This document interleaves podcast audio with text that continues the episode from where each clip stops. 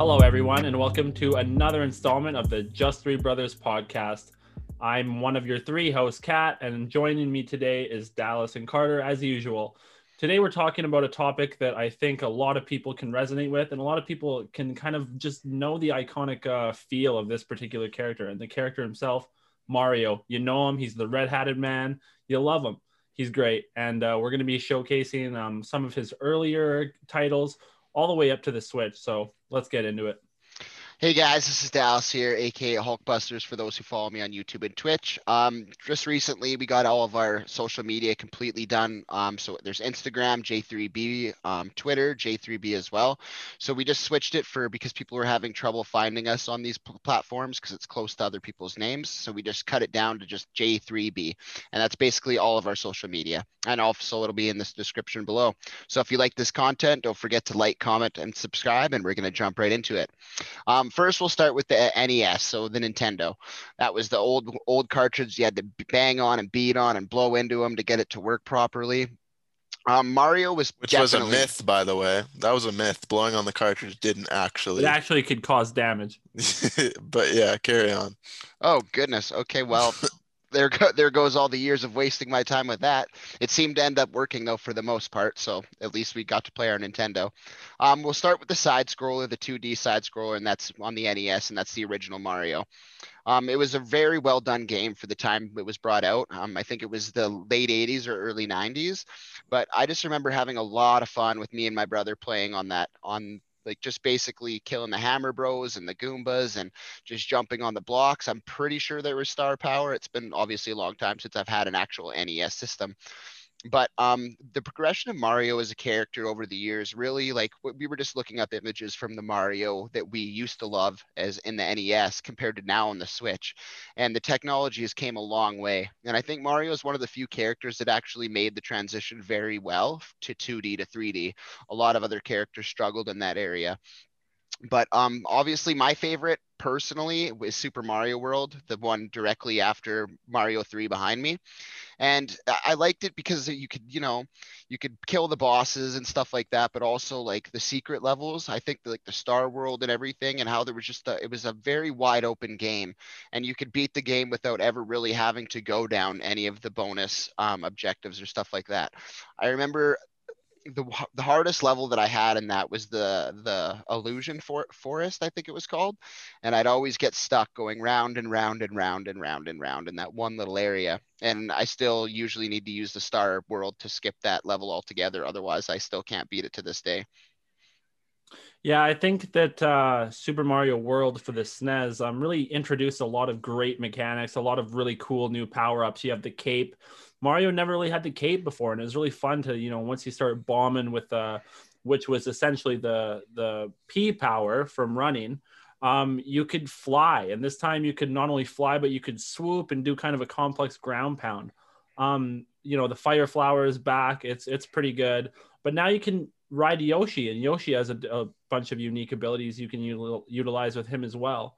Um, I also really have been enjoying speed running just as a, a, a viewing thing as of late, and just to see how people can just push the absolute limits of uh, Super Mario World with, with uh, the speedrunning community is so great to watch. You know, I always used to think I was pretty good at the game, but they just blow the doors off what's uh, you know what's what's even deemed reasonable to be able to do. So I always like to watch that. Um, I also I would say my favorite Mario title of all time, though, um, and this is we're including everything, not even just on the Super Nintendo or the original uh, Nintendo Entertainment System, but all the games. I'd say that Paper Mario is a sleeper favorite of mine. I absolutely love the original Paper Mario for the 64. I think it was so fresh and it was so just interesting how it, it felt like uh, the real spiritual successor to Mario RPG. Um, you had, you know, the, the the party battle system and the turn-based combat with the hammer and the jump timings. I really, really enjoyed that. I thought that was really kind of interesting to put uh, Mario in turn-based. I know some people maybe don't like turn-based games. I personally like them. I think they're fun. Um, but yeah, I think that uh, there's so many great titles that Mario is a, a part of. He's such an iconic character, and um, if it wasn't for Mario, he wouldn't have been able to push Nintendo into the stratosphere of all these great titles. Um, I can't even count how many titles there are of just Mario games in general, and all the spin-offs like Toad Treasure Hunter or the Yoshi Yarn game. So I, I absolutely love Mario. I think there's some some of the funnest games ever, and uh, you know that's my take on it. Yeah. Uh, well, if we're talking favorites, I'm gonna have to give it to uh, probably Super Mario Galaxy.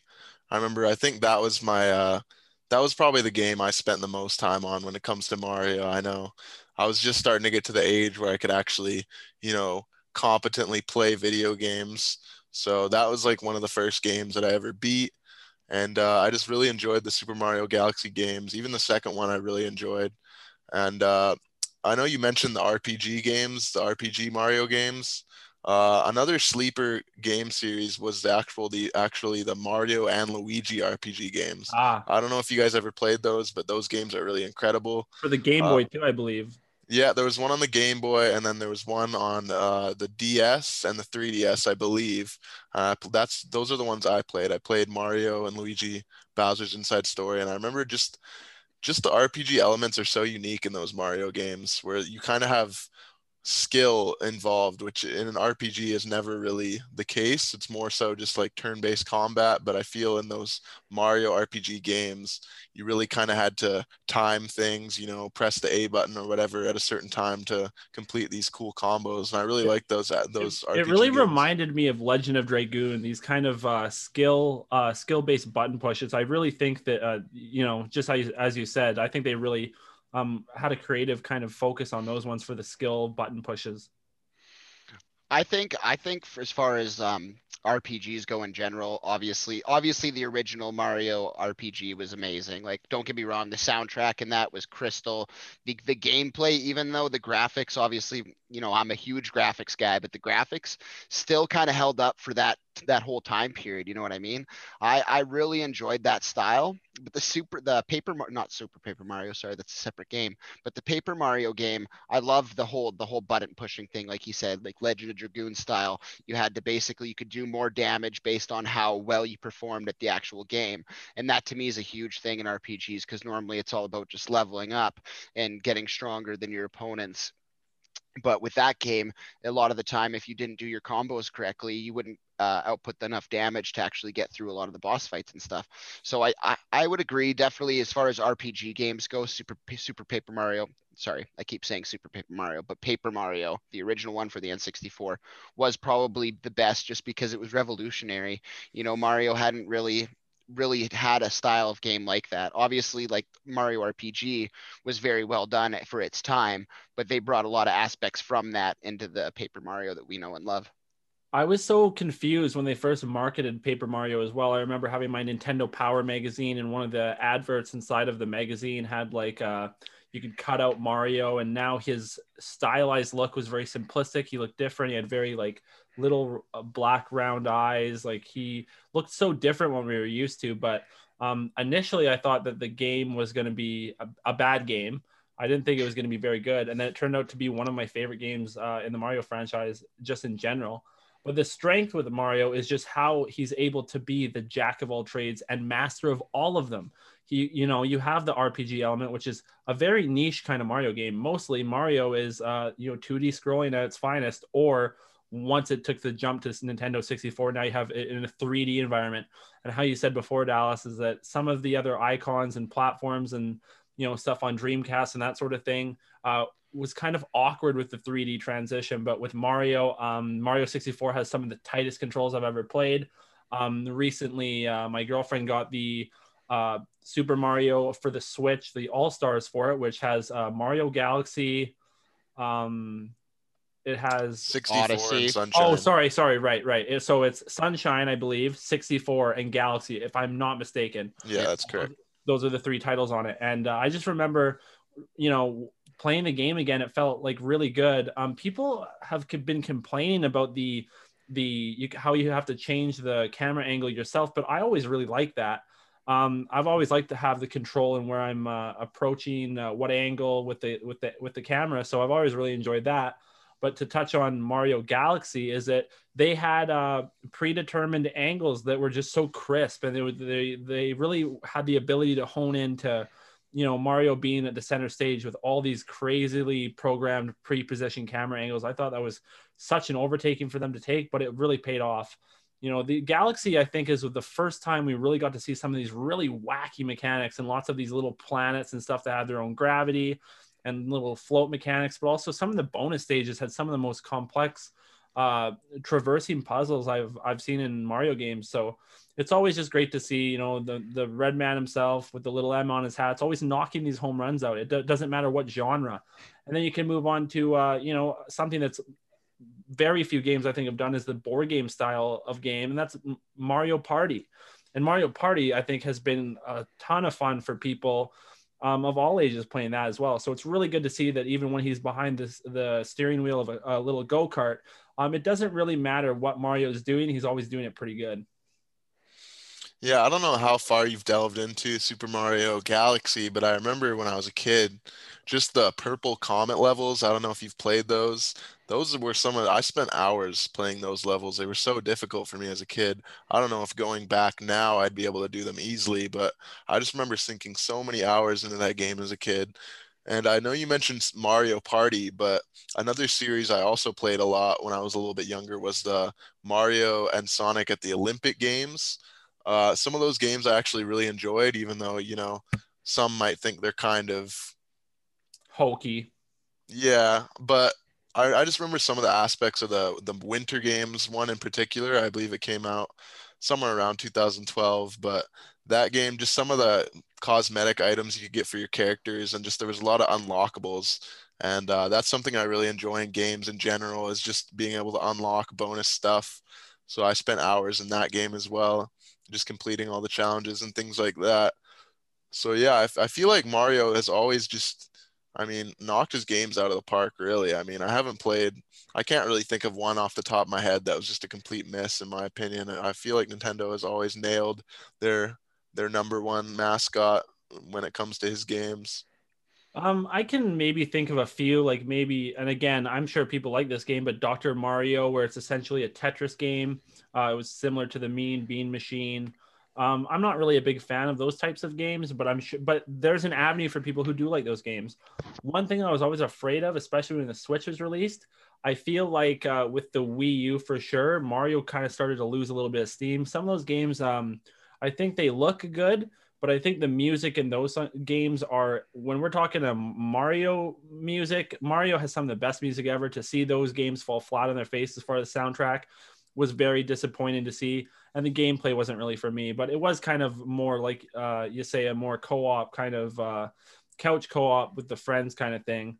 Um, but it i really was afraid once the switch came around that he was going to lose steam but then they they they completely uh, you know mystified me as far as expectations with odyssey. I think odyssey was phenomenal. They really had a lot of great creative stuff in odyssey. I i, I it just blows me away that you know, after how many years of Mario being the front man, he, you know, his his look has um hasn't really changed that much as far as style, right? He's always kind of had the the coveralls with the, you know, with the mustache and the red hat and stuff. Very rarely do you see such an iconic character who never breaks the mold stay so relevant and even more than relevant. He's uh, probably been more popular than he's ever been just with the audience and with the the recent uh, Nintendo land getting opened up.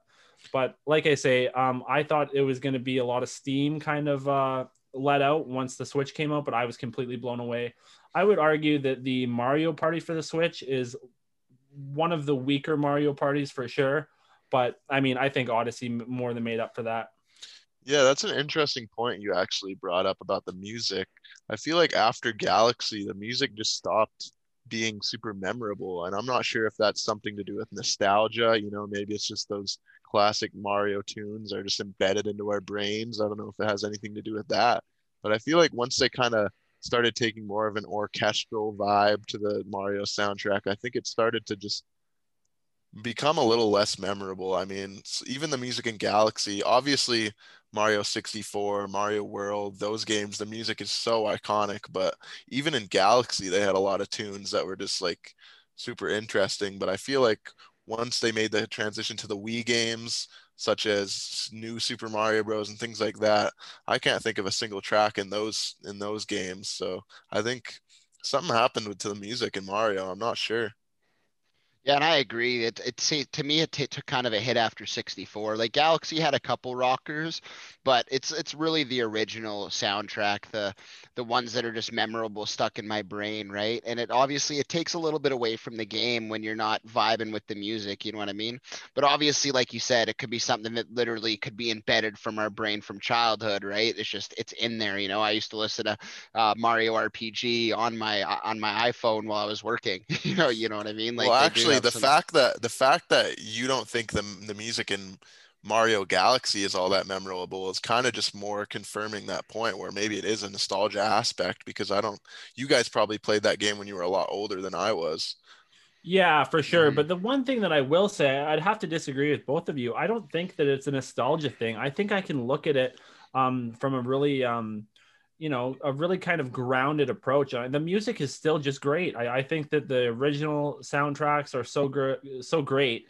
And then you really start to get into a groove with uh, super mario world and then of course on the 64 for sure. Um, but once it took that lull it was kind of disappointing because you know mario's the man who makes these bangers happen and it's really good to see that. But they brought it back with Odyssey. I think some of these songs are incredible. Like you say, they're now really leaning heavy into the orchestra stuff. Um, I think that this can be a good or a bad thing. Uh, obviously, the limitation of the systems at the time, they're having to use uh, more simplistic uh, melodies and that sort of thing. But these massive, grandiose kind of orchestrated music, I think, is great and it shows a lot of musical talent. But for me, I'm more of a simplistic kind of guy. I like the idea of just being able to kind of groove out to you know the the Hammer Bros music or or even the rudimentary Star Power music. I think that stuff is great. Um, but I do have to really give them props for the the Odyssey soundtrack. It was very bombastic. It was very uh, grandiose. So I think that uh, yeah, like I say, I, the, the music's great in my opinion, and I think a lot of people could agree with that. I have a lot of mixes on Spotify and that sort of thing where um, you know sometimes when I'm going to the gym or whatever, you just want like a nice uh, chilled out kind of beat um, so Mario uh, can really do that for you. It's one of the few games that can do that as far as like I remember for, as far as Nintendo goes like there was a couple songs from Donkey Kong that are kind of memorable. Um, there's a few Smash ones that are memorable as well, but but Mario obviously is the one that knocks it out of the park. It's the it's one of the few ones that I can actually, like you said, listen to. I'm going to the gym or listen to with my daughter, just hanging out around the house. Like you can kind of listen to. There's tons of different songs for whatever you're doing, really. Like if you want to get pumped up, there's certain songs for that. If you want to just sit down and vibe out, this sounds for that. If you're just literally doing cleaning up around the house, there's songs for that. Um, one of the things I loved about Mario in general, though, is is the kind of the I don't want to say unlockables, but a lot of the secrets, a lot of the a lot of the like um, in Mario 64 is a good example. Um, I'm pretty sure you could get you could unlock Bowser at 75 stars or something like that, if I'm not correct. But you didn't actually wrap the game 100% until you got 120 stars. So like you could beat the game if only getting 80 stars, but to actually completely wrap the game, you had to get all the stars, right? And I can't remember if it was it was Yoshi, I think, was the Yoshi final. on the roof. Yoshi on the roof was the final um final little uh, throwback there. But the only just, thing I'll add to that, not to interrupt, but the no, one thing good. I really I would really like to talk about is when we were younger and we discovered when you use the cannon outside, you could get onto the roof in a weird way and then fall into the castle in a very glitchy way. Um, we used to do that mechanic. I thought that was really fun. How uh, you know it, it that was just mind blowing when you're such a kid. You know the the, the game is kind of uh, by today's standards so so obliterated by time with the physics of the walls and stuff, and you can really go through a lot of walls and stuff in 64. So it's kind of fun to be able to break the game in that way. But I'll let you take it back. Well, even even the speed in which you could run, obviously speedrunners are on a whole nother level, but just the the the jumping on your belly and then like super jumping and just like skipping and and you know obviously the wall jumping and the wall kicking, like there was just there was a lot of cool things with that game. And obviously back then, obviously somewhere so somewhere somewhere there was definitely somebody that was doing these speed runs, but you didn't have um, platforms like Twitch and YouTube, so you could actually watch these people do it, right? Where nowadays it's all one giant competition is who can do who can do it faster, who can do it who can do it better, who's more efficient at it, who's dying less. Like back then it was literally just you know you and your brother just play playing it and trying to get it done as fast as possible once you beat it for the first time but i, I really like the, the metal mario the flying Mario, the ma- the magic carpet that you'd run jump on and like take you through the the castle in the sky. Like I mean, there was a lot of really cool ideas with that. Even the first level, facing off against King Bomb you know, like the first the first mission, and then the second the second star was racing racing uh Koopa the uh, Quick. Koopa the Quick. Yeah, like mm-hmm. there was just a lot of really cool aspects that were, you know, it was all brand new 3D, right? Like we never had anything like that at that point, and I feel like that kind of just blo- broke open the floodgates for the rest of the Mario franchise. It was that's twofold. A, it was twofold, a, I think. Uh, just the on the one hand, you have the first time we're making 3D uh, with Mario. I think that that was a pretty big jump. I would mm-hmm. argue that's the biggest jump in probably gaming history. I know that that's hard to quantify, but going from um you know a 2d mario game to the 64 in this like fully fleshed out 3d environment was number one such a big big overtaking and i think that was great that they nailed that. But number two the level design and the just the, the design in general you have this over map where you're in Peach's castle. You can even go outside of Peach's castle a little bit. There's not really much out there other than the secret cannon at the end. Um, but then you have the painting system. You jump into a painting and now you're doing stars. And depending on which uh, star you're doing, sometimes the levels even change a little bit. You know, uh, like eh, how you mentioned the King Bob-omb fight. When you beat him, in the later iterations of the level, he becomes one of the cannons that's rolling down the hill. So I really liked how they were able to do that. Just a point I'd like to, uh, that Dallas mentioned that I'd like to touch on is just how incredible the movement in these Mario games are. In the original 64, it's just crazy how they just figured out a way to make Mario feel so good to move around and you know jump, do a side jump, you know flick the control stick back, and then you can do a backflip. It just the way they nailed that is so incredible. It, I, I'd argue that it almost feels better in in those games than even some modern next gen games. Like it, the movement is incredible. Uh, and I feel like they really managed to bring that back in Odyssey as well. Just that feeling where Mario kind of has this feeling almost like a momentum in a way. Like in 64, when you jump on your belly and you're sliding down hills and stuff, it just feels so good. And I, I just, it kind of blows my mind that they were able to get it so good in their first attempt. Well, it's always so crazy to me too because I don't ever think of Nintendo. Whenever I think of Nintendo, I don't think of these. Uh, you know, they're they're thinking of the game gaming audience in a maniac kind of way. But um, I think movement's important. I think that that's why Melee was such a special game. The movement was so just incredible. Just like the character does exactly to the atom what you want them to do.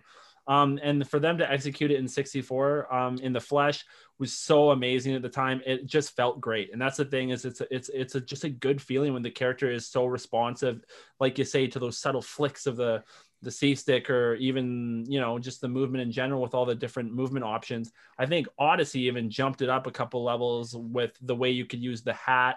Mm-hmm. Um, I think the hat mechanic was really interesting. Um, I think you know fresh ideas like that is what really makes Mario push forward and forward.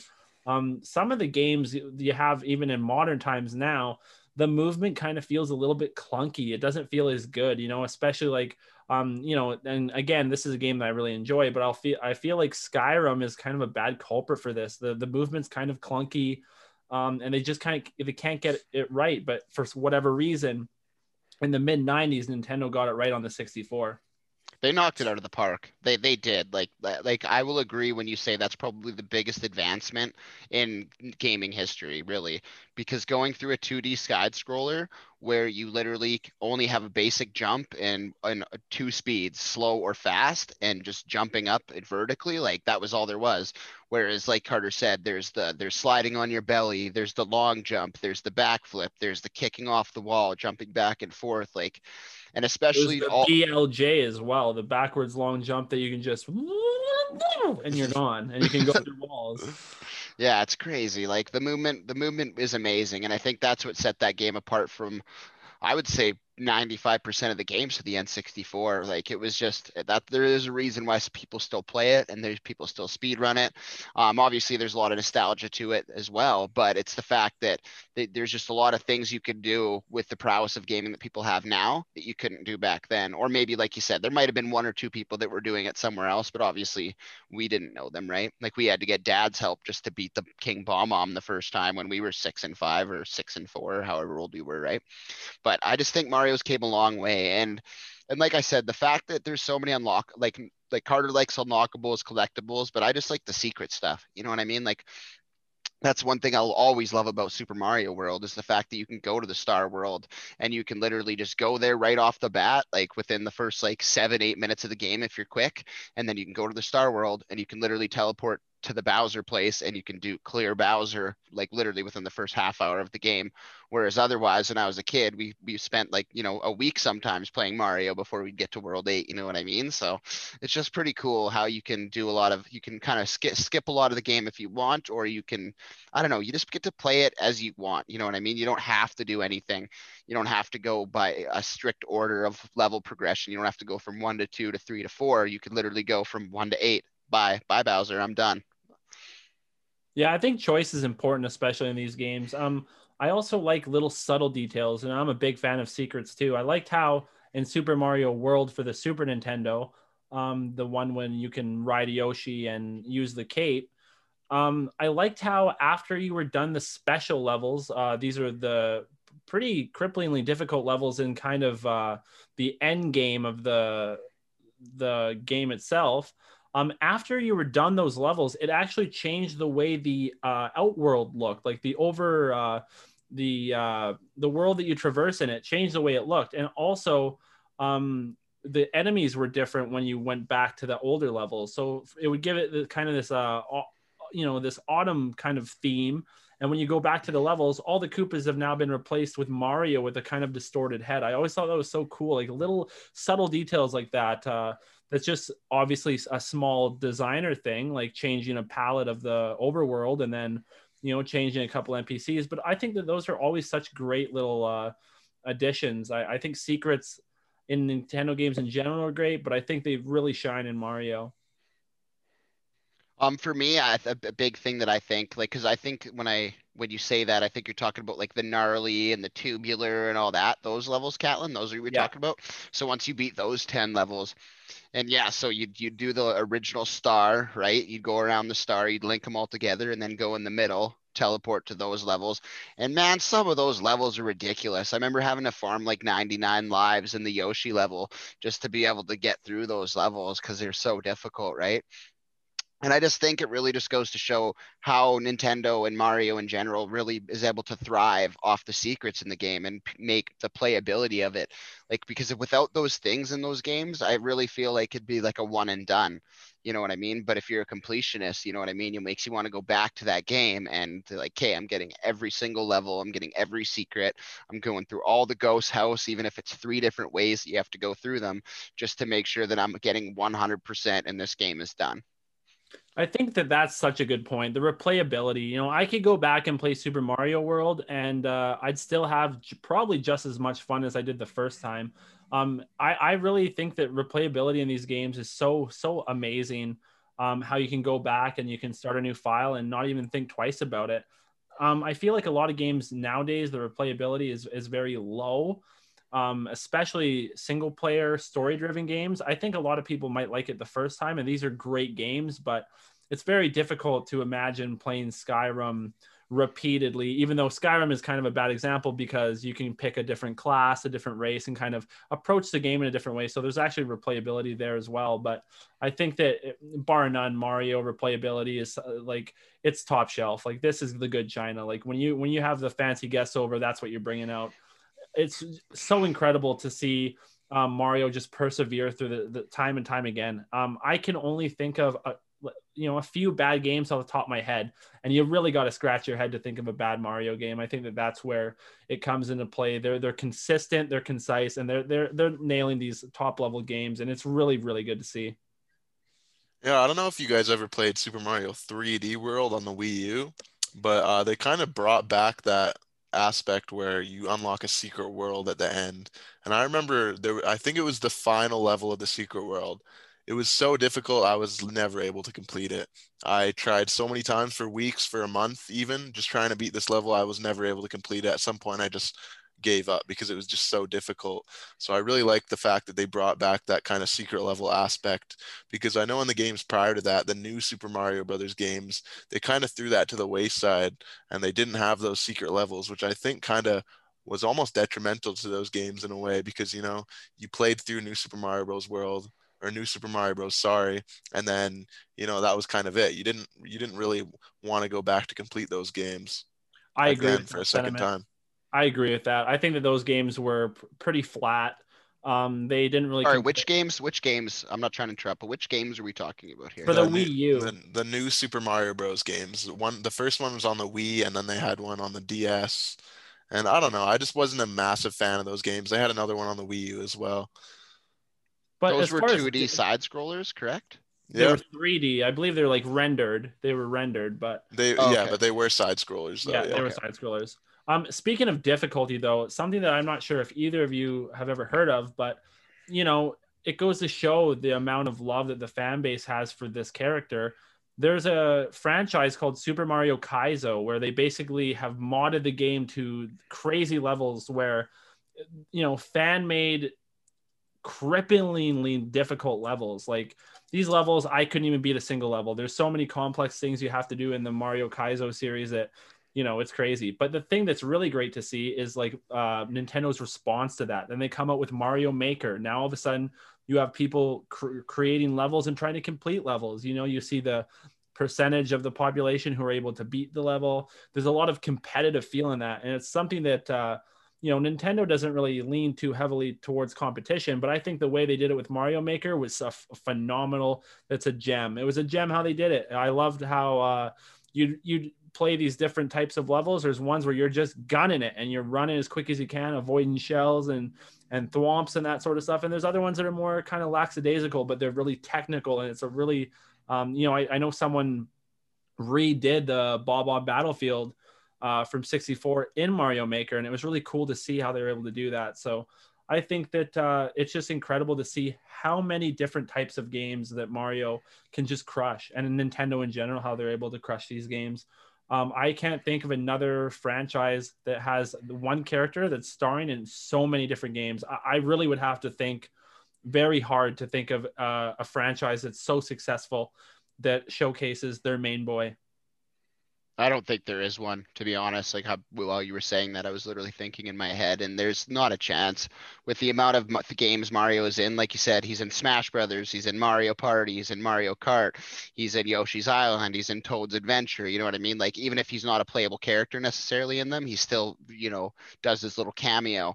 And I mean that just goes to show like how Mario can literally carry other games. Like like Carter was saying earlier, the Mario Sonic Olympics. Like you know what I mean? If it was just the Sonic Olympics, no one would have bought it. but it's because Mario's the front line on the page, right? Wow, just- that's the that's the most unfortunate part about Sonic. I don't think pe- too many people are uh, buying Sonic games as of late. Oh no, I think Sonic's dead, and hopefully Mar- Mario can continue with its success. Like Odyssey was an amazing game. I like how they're able to bring bring new ideas, like like having him in the city. Like that was like that blew me away when in that level when I was playing in the city, like jumping on ca- taxis and stuff like that. I'm just like, man, like. You know, that just goes to show they could literally do a Mario game where he's literally in the re- real world, just, you know, stomping on people's heads. Like Mario's Mario's just mm, like the nostalgia factor. I hate to keep saying nostalgia, nostalgia, nostalgia. That's what it's all about. It's literally having the same character that we grew up on and loved be featured in. I don't even know. I'd love to f- find that fact how many games he's actually been in because it's it's definitely in an insane amount. Like you said, there's 13 Mario parties, probably 10 Mario Karts, you know, five, six different Super Smash Bros. plus like all the Mario games individually. Like there's just so much Mario, and people still eat it up. like we love it.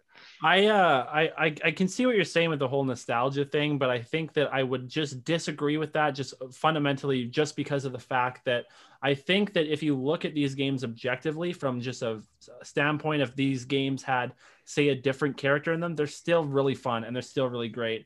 Even though I think there is that seed that's planted in the back of the head where it's, you know, you're thinking red, you're thinking blue, you're thinking mustaches and Italian people. Um, but I think that these games are still, regardless if they're Mario, they're still great games. And I think that it just so happens that he's also in them, um, just really driving it forward. And like I say, he's such an iconic character. I don't think that there's, he, he's pretty untouchable. The only other franchise I can think of that has t- the same amount of titles with one character kind of showcasing all of them is of course another Nintendo game Zelda. And I mean there's countless Zelda games, but again, I think Mario's on top of the the mountain with the the amount that he's in. Yeah, if we're talking about that, just the sheer number of games Mario has appeared in, I'm sure it's near the thousand. I mean, you've even got Mario making appearances in games like Punch Out, where he's the referee, you know, in the Punch Out game on the NES. So I feel like if we were to go back and look at just every game Mario's appeared in, it's got to be it's got to be up there, somewhere near a thousand at least, in my opinion. I feel like it's definitely near that number. I mean, Even just Mario Paint. yeah, Mario Paint. You know, it came with the little mouse. Yeah. Uh, I mean, I never played that game, but I'm sure people love that game. The thing that was really great too is to see that the transition with the 2D scroller um would arguably felt better on the Game Boy. I think that it really suited a kind of a on the go kind of play style. You know, you're on the bus waiting to go to school or whatever, you know, throw the cartridge in, get a couple levels going, get a couple coins going. You know, I think that was really good. Um, you know, especially as an adult now. Um, you know, sometimes you're uh you know, driving to work and playing your Game Boy. That's always good to not really be paying attention to the road as much and just really kind of focusing on the the Italian plumber that we love. So um, I love Danger and I love Mario. So I think that both of those kind of uh, go hand in hand. But I like I say, I think that on the Game Boy side of things, um, there was even some home runs in there too. There, there's undeniable. I know that you touched before on uh, uh, Inside Bowser with the Luigi and Mario one um, that was a sleeper one as well. I think a lot of people missed that mark on that one. I think that that was a pretty good one as far as you know some of the combos you can do with Mario and Luigi, where he's throwing them around and there's hammers and stuff. I really like that a lot. Also, the sprites were very stylized. I, I really a sucker for good sprite uh, design, and I think that those ones did it really uh, good justice as well. Even though I would argue my favorite kind of uh, turn-based one is probably Paper Mario, which I said before, but Mario RPG is right in there too. Mm-hmm. I agree. I love the fact they brought back the sprite artwork. It's so it's so it's not often you see that nowadays where people bring back sprites, you know. And I love that. Even I guess games like Shovel Knight, you know, people well, love actually. I would disagree with that. I think games like Celeste and all these ones where the characters have a lot of great movement and I think a lot of inspiration from a lot of these uh uh, Mario games, I think that we're seeing kind of like this uh, the the return of the sprites, almost so to speak. You know, you have these games like Owlboy where they're using these great sprites. So I think as of recent, where you have uh, a lot of great games that are coming out with these kind of uh, Super Nintendo kind of feel to it. You know, I think that um, sprites are coming back, and they're they're it's really great to see sprites come back. I love that. I'm all for that as well. I love good sprite design. It's just so colorful and just it's it's it gives you a different feeling than a 3D game where the character looks hyper realistic. You know, it's just it feels more it feels more creative in my mind. It's timeless too. I feel like especially with the creative design of some of these sprites, like I recently went back and played a game called Secret of Mana, mm-hmm. and the sprite work in that game is incredible. You know, most games you maybe have, you know, a 2D sprite running around, but in Secret of Mana, it's kind of a top down almost view. So you have, you know, almost a 360 kind of look of this character, but you can only see him from the front. Uh, from your visual perspective. So they must have had hundreds of different sprites for the same character. And I think that that's incredible. Similar how they did to Diablo 2, where you take these incredible handcrafted sprites um, and they just look great. You know, I've I'm the complete opposite with Dallas. Um, I don't think that graphics define the game. I think the fun defines the game. But I can definitely see why graphics, especially in this hardware hardware heavy kind of meta, where graphics are important because we have the technology and capability to push it to the limit. Unfortunately, sometimes when you push it too far, you get games like Cyberpunk so it's just unfortunate to see when they really, really don't know how to finish a game and they put it out. Um, that's one thing I'm to say about Mario. I don't think I've ever seen a Mario game that's unfinished. I don't think there's ever a Mario game that I've ever seen where I go, hmm, a lot of broken stuff here. You go to jump and all of a sudden you're being glitchy and thrown against the wall or anything like that. There's not a lot of that. They're pretty crisp. I'm not going to name drop or anything, but I recently spoke with a person um, who let me know that basically Nintendo, when they do things, they don't have a time crunch. The the actual pe- people who create it, you know how um, a lot of studios now, especially Cyberpunk, like they had to release it when they did. If they didn't, they're looking at millions of dollars in fines, which can end up hurting the backlog. You know what I mean? They'll make less less money up front if they push a game back. Um, Marvel Avengers, a huge one. They released that game, they pushed it back six months, and they still basically released an unfinished game, and it really really it really hurt a lot of people. They the, the playability of it number one hurt, but having a game that you'd glitch through the floor or your save file would get corrupt and all of a sudden you have to start from scratch, or you'd pay a lot of money for skins and then you lose all the skins and have to start from a brand new account after you dropped hundreds of dollars. Like that really hurts the game. But with Nintendo, it's more of a rush on the actual um, promoting of it that's where the rush is. It's never a rush on the designers it's never a rush on the people who actually create the game. It's all just a rush on like promoting it to get it out there to the world which is nice. So the basically that's why you always have great nintendo games that are not buggy or anything because there's no pressure on the studio. Like the release dates or that's why they don't even tell you about the release dates till like six months before. Whereas like with a lot of games like i knew about marvel avengers four years ago you know what I mean? I knew about Cyberpunk three and a half years ago. So it just goes to show that like getting people pumped up for something for so long gives more expectation. You know what I mean? You you expect this fleshed out perfect game, and then it turns out that it's it's there's so many glitches. It does it's not even fun. I um, think that that's such a interesting point. Um, that's one thing I actually, the more that you mentioned that, um, I've just realized that when uh, a Mario game comes out, I'm always pretty surprised when it's released because I don't know much about it. They're kind of, it almost feels like they don't market it too much, and then boom, they hit it, they hit you with it as soon as it's released. And I think that that's almost better in my opinion to get that like that kind of playful surprise, like oh wow, they're doing a Mario uh, volleyball game. That's really cool um, I think that that's kind of the the strategy where it's a surprise more or less than a hype fest, and then the hype is now swelling and the hype is getting so much that it's going to boil over the pot.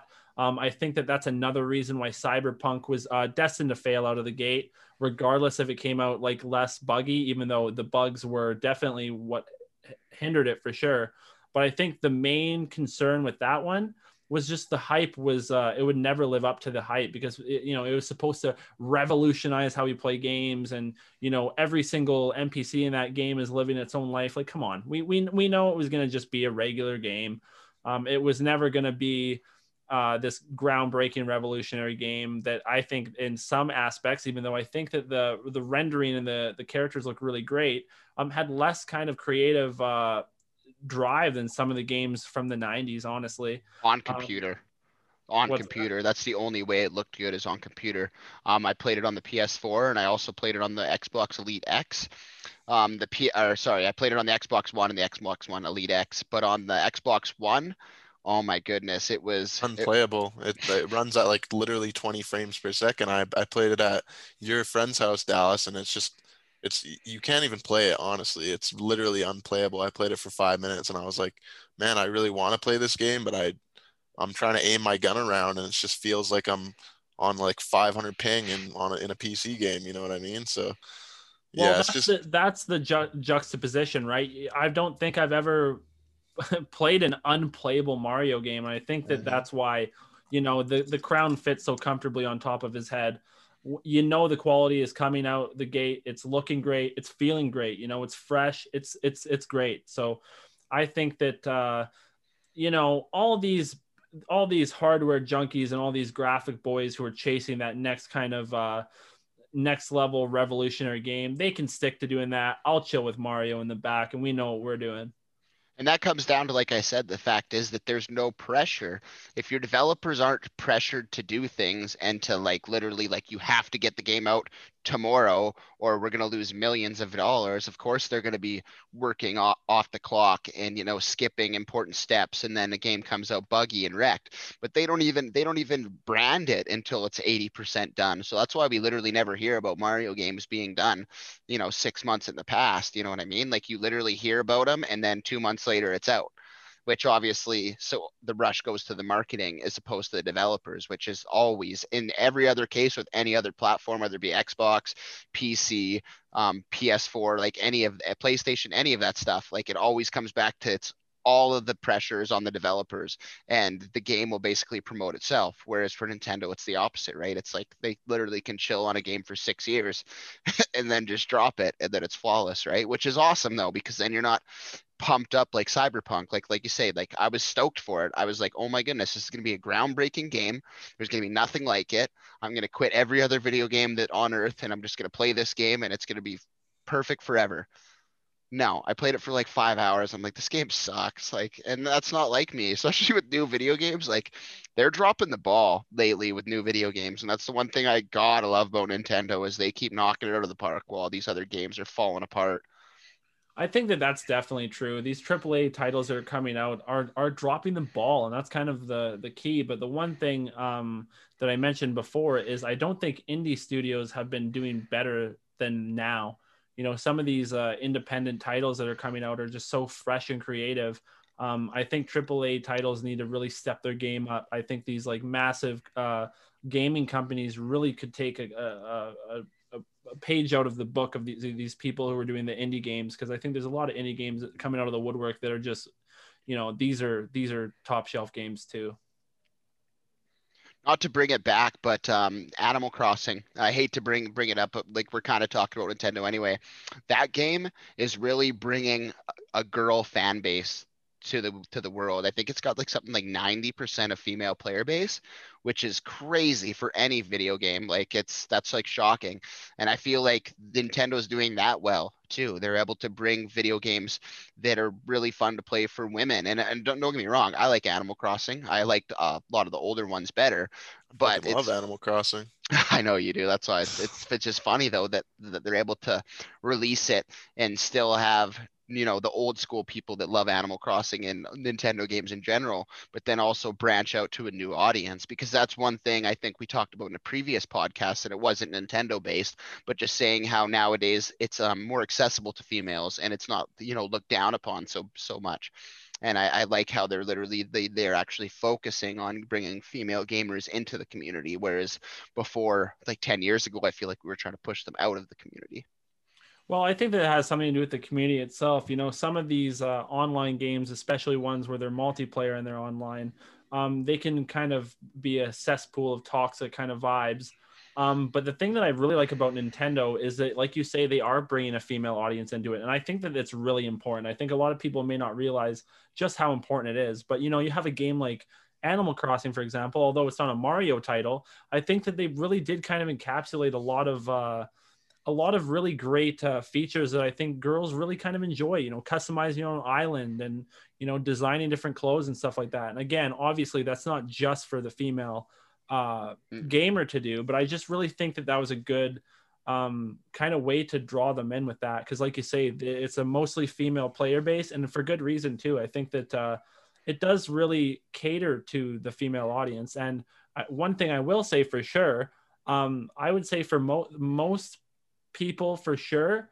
Um, you know, there's a lot of there's a lot of uh, popularity with driving games, but I think that uh, as far as like you have these like cutting edge graphic ones uh, that are on like the the more most recent Xbox and the most recent PlayStation.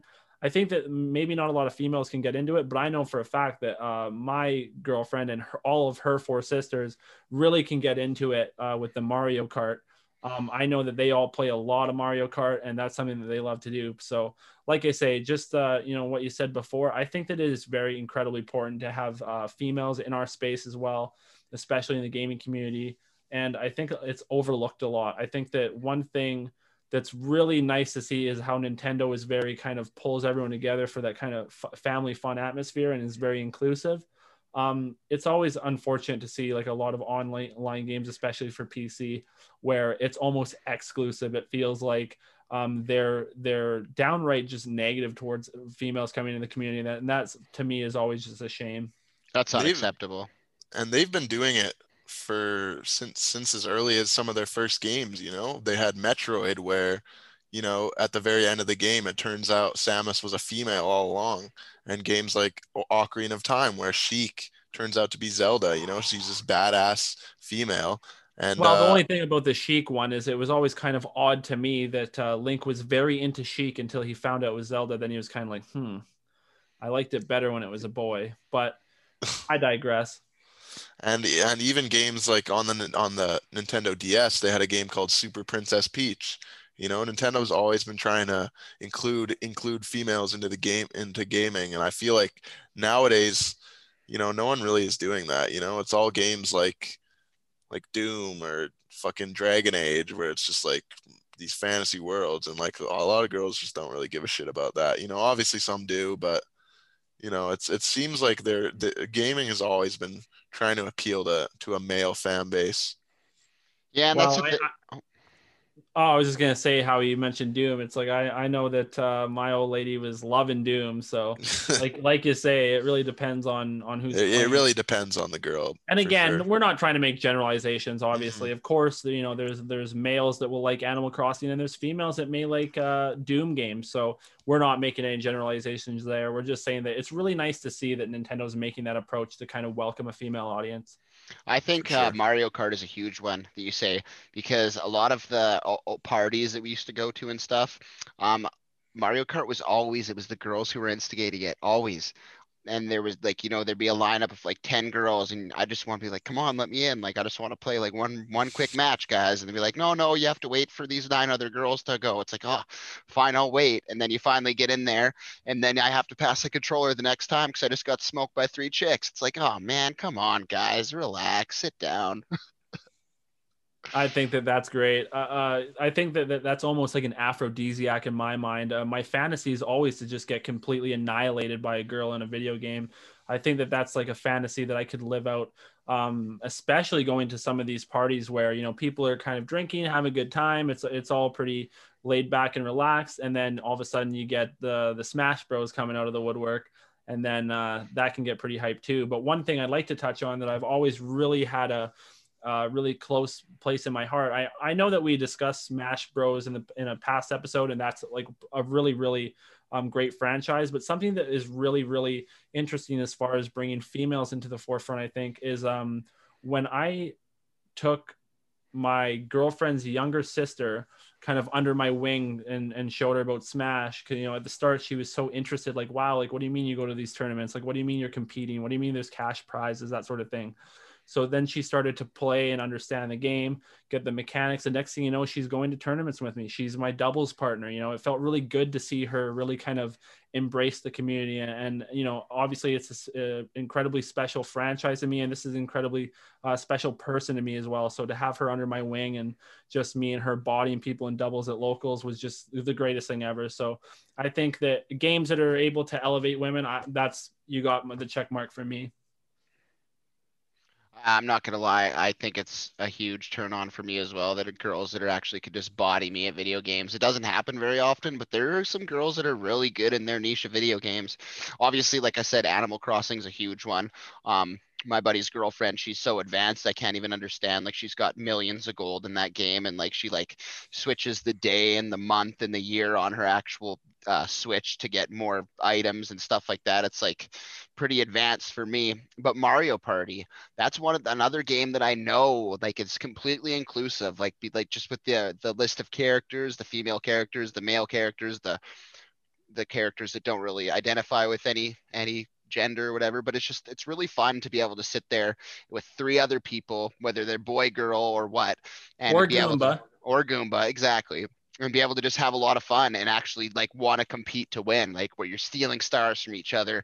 You're like you're you're rolling dice and just hoping that you can get that 11 so that you can land on that star to get the free to, to spend all your money on it. And then all Oh, the it's- bonus It's stuff. cutthroat. Oh, it's ruthless. Oh, And yeah. yeah, you're just You can backstabbing your destroy friends. some friendships, and that, that, that those games can really ruin a, fr- a fucking not very tight friendship. If you guys aren't besties, then Oh yeah, if you're on out. shaky ground, you might as well tell them to take a hike. That uh, that friendship's not going anywhere once you Nope. take a couple of their power stars. Yeah, no kidding. And I just like I like another thing with the newer Mario Kart uh, party, sorry, that you you I know you kind of complained about the newer one, but I like at the very end and I think they might have done this for quite a few of them, but at the very end after you're done the level, then you go into like the bonus realm or whatever and whoever got the most coins or the most stars or the uh whoever went the most spaces or whatever, then you kind of get bonus stars. And I, they might have done that since the N64 if I can remember correctly, but I just it's just another aspect of the game. Like you can play the whole game and be in first place at the end of the game, but then when you actually like finish the game and you get all those bonuses, then you find out you're second or third. You're like, man, really? I just the thing that. with the most recent one is um the reason why I would say that it's not as good as some of the previous installments um is just uh the simple fact that the map volume was so small. Um, I don't remember the exact number of maps, but if I'm not mistaken, it was four, four maps, and that's kind of embarrassing as far as a, a Mario Party game. The one thing I thought was really uh, phenomenal that they introduced is, I mean, clearly you can play as Goomba. That was the number one for me. Um, but every character now had their own dice, and it was really cool to see that some of these dices that uh, some of the characters had, like Luigi dice, was really good. Other people didn't have such good dice, but you could just stick to the regular dice if that's what you want to do. I thought that that was kind of a fun, fresh idea. Some of the some of the ways you could interact with the map too, I thought were somewhat creative, but lacked a lot of the creativity from the previous ones. So, like I say, um, I hate to do it uh, because I love Nintendo. I love Mario, but that's going to get a thumbs down for me. I think the new one, uh, Mario Party for the Switch, that's a thumbs down, and it, it feels bad to give a thumbs down, but you got to give, uh, you know, thumbs down where they're due. Um, the dice thing for me, I, I really like how they separate a lot of the dice. Like you have the four to six dice and the one to three dice, or then the triple dice. Like I just, I just, it brings more options to the table rather than just the classic one through six.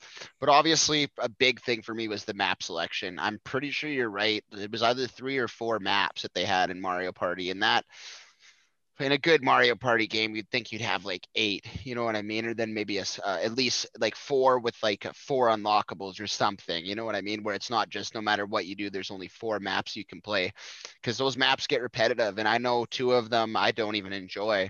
Um, well, they're I, small too. They're not very large. There's not a lot. No, of... you go around the track and you get back to the start relatively quickly within five yeah, or six turns. They're kind yeah. of boring. There's not a lot of uh, routes to approach it. Whereas in some of the other ones, um, there's little shops you can buy items, which you can in that one. But I just feel as a whole, I'm just comparing this to uh, previous installments. I think that the new Mario Party as a standalone game is perfectly fine if we never had um, Mario parties in the past. But that's what really kind of uh, takes the sheen away from the shine was the, just the fact that the other ones were better. So, I mean, when we come out with a sequel, it's important to ask yourself, why are we making a sequel? Usually it's to embellish uh, previous mechanics and kind of you know go ahead with certain creative elements but this one i felt i, I just think it fell flat. Yeah well I, I know for you know maybe mario party kind of fell flat in the recent titles but i think for games just in the mario series in general and in mario kart i know you're not a huge fan of those games Kat but i think well I know every every Mario Kart installment, I almost think it gets better every time. I mean, the one on the Wii is definitely my favorite, but even the one on the Wii U had some really cool features where you could get the DLC maps and the DLC characters. You know, you could ride around in a cart as Link or Captain Falcon, you know, and go on the the F Zero maps in those games. So I think every installment of the of the and you also had the feature where you could go you could almost defy gravity and go on walls and things like that. I think with every installment in the Mario Kart series and even just Mario Kart or Mario series in general, you always have these advancements where in Odyssey, you know, you had the mm-hmm. hat where you could use that to take over enemies. It just they always bring new things to the table in these Mario games and it always keeps it mm-hmm. fresh and entertaining.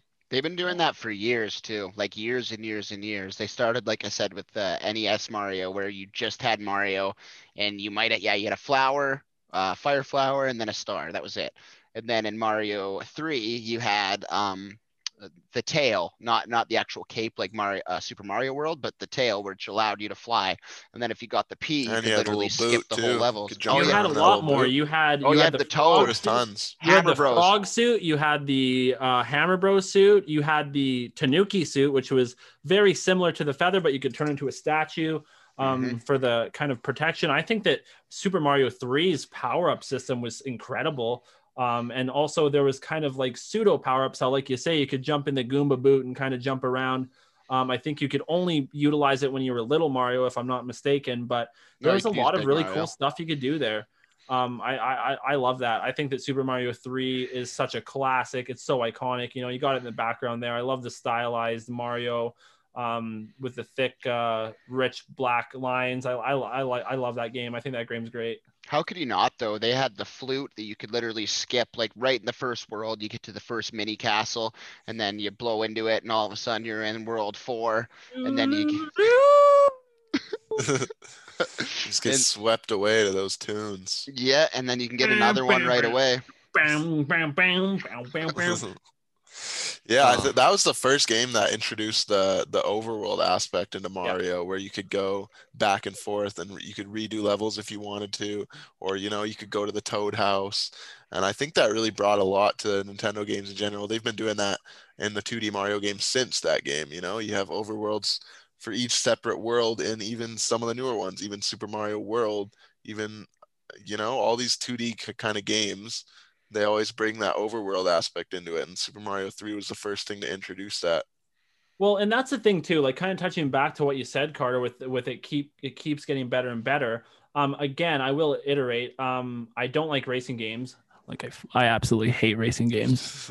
Um, but out of all of the racing games that ever existed, I think that Mario Kart just is dazzling to watch. You know, seeing the especially the new one. I know uh, Super Mario, uh, or sorry, Mario Kart for the Switch.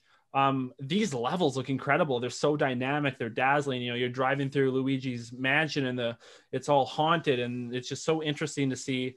Um, just their their their game design is just on another level. I don't know what the, they're drinking in Japan there, but they are coming up with some of the best creative ideas Sake. I've ever seen. Oh, they're uh, well, whatever it is, you know, rice liquor, whatever it is. I think they're killing it.